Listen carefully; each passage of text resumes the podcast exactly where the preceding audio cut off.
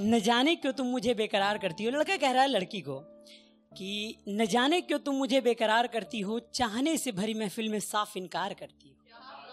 और अगली दो पंक्तियों में ज़रा आप लोग भी आवाज़ कीजिए, जरा पता चलना चाहिए आप लोग भी बैठे हैं, ठीक है? तो मैं पढ़ता हूँ कि, और अगली दो पंक्तियों में वो अपनी बात कहता है कि वो क्या समझता है उस आशिकी के बारे? डबल साइड मैंने कहा है। कि न जाने क्यों तुम मुझे बेकरार करती हो, चाहने से भरी महफिल में साफ़ इनकार करती हो। कोई ज़रूरत ही नहीं तुम्हें आकर इजहार करने की। मैं जानता हूँ तुम मुझसे ही प्यार करती हो। मैं जानता हूँ तुम मुझसे ही प्यार करती हो। और अब दूसरे साइड का वो रिस्पॉन्स सुनना।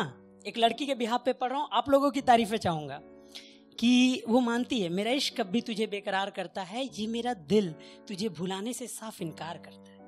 और अगली दो पंक्तियों में वो अपनी व्यथा, अपनी परेशानी को समेट के बताती है, तब मैं शुरू करूँगा कि मेरा इश्क अब भी तुझे बेकरार करता है, ये मेरा दिल तुझे भुलाने से साफ़ इनकार करता है और टटोलती हूँ टटोलती हूँ तेरी खामियों को दिखा कर इसे, फिर भी ना जाने क्यों तुझसे ये प्यार करता है, फिर भी ना जाने क्यों तुझसे तो मेरी पहली कविता, ये मैं पढ़ूँगा बेबाक मोहब्बत, बेबाक मतलब लिमिटलेस तो बेबाक मोहब्बत हम उनसे दिन रात देकर बैठे हुई गुस्ताखी नज़रों से जज्बात ठहर बैठे ये ऐसे दर्जे के लिए लिखने की कोशिश की है कि जब एक निम्न दर्जे का लड़का अपने से ऊँचे दर्जे की लड़की, शायद वो लुक्स में वो दर्जे के अंतर हो या फिर पैसों के मामले में, जब वो मोहब्बत कर बैठता है तो क्या फीलिंग्स होती है? वो मैं पढ़ना चाहूँगा। अब बिल्कुल वहीं समझना, वहीं पहुँचना जहाँ मैं ले जा रहा हूँ, ठीक है?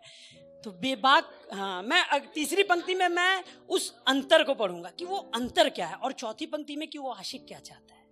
कि बेबाक मोहब्बत, हम उनसे दिन रात देकर बैठे हैं, हुई गुस्ताखी, नज़रों से जज्बात ठहर बैठे हैं, वो चाँद है उस नील गगन का। वो चाँद नील गगन का चाँद शाम के वक्त मतलब बहुत पाना तो दूर की बात है, देखना नसीब नहीं होता बहुतों को। तब पढ़ता हूँ कि बेबाक मोहब्बत हम उनसे दिन रात देकर बैठे हैं, हुई गुस्सा की नज़रों से जज्बात ठहर बैठे हैं। वो चाँद है उस नील गगन का, हम धरती की माटी से आसमां के उस चाँद को पाने का अरमान लिए बैठे हैं।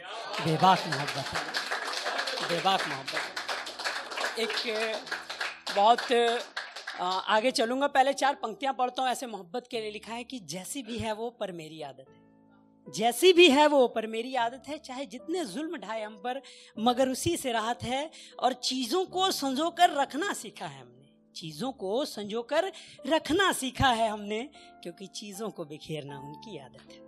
क्योंकि चीज़ों को बिखेरना, उनकी आदत। तब पढ़ता हूँ कि बेबाक मोहब्बत हम उनसे दिन रात देकर बैठे हैं, कि खुद को कोई होश ना था। ये जो सिलसिला होता है ना, मोहब्बत का होश में होता नहीं आदमी, कि खुद को कोई होश ना था, दिल में कोई रोश ना था रोश मने गुस्सा।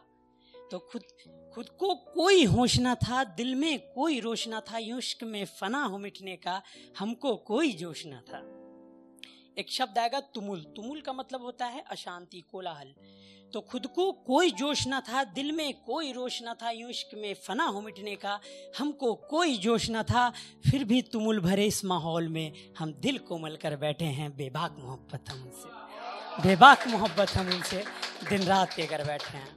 और अगली जो मेरी पोइट्री है, छोटी सी, वो है देर नहीं लगती। ये भी बिल्कुल उसी प्रोसेस में लिखने की कोशिश की है। जब किसी के इश्क में लुट जाओ तो हाल क्या होता है?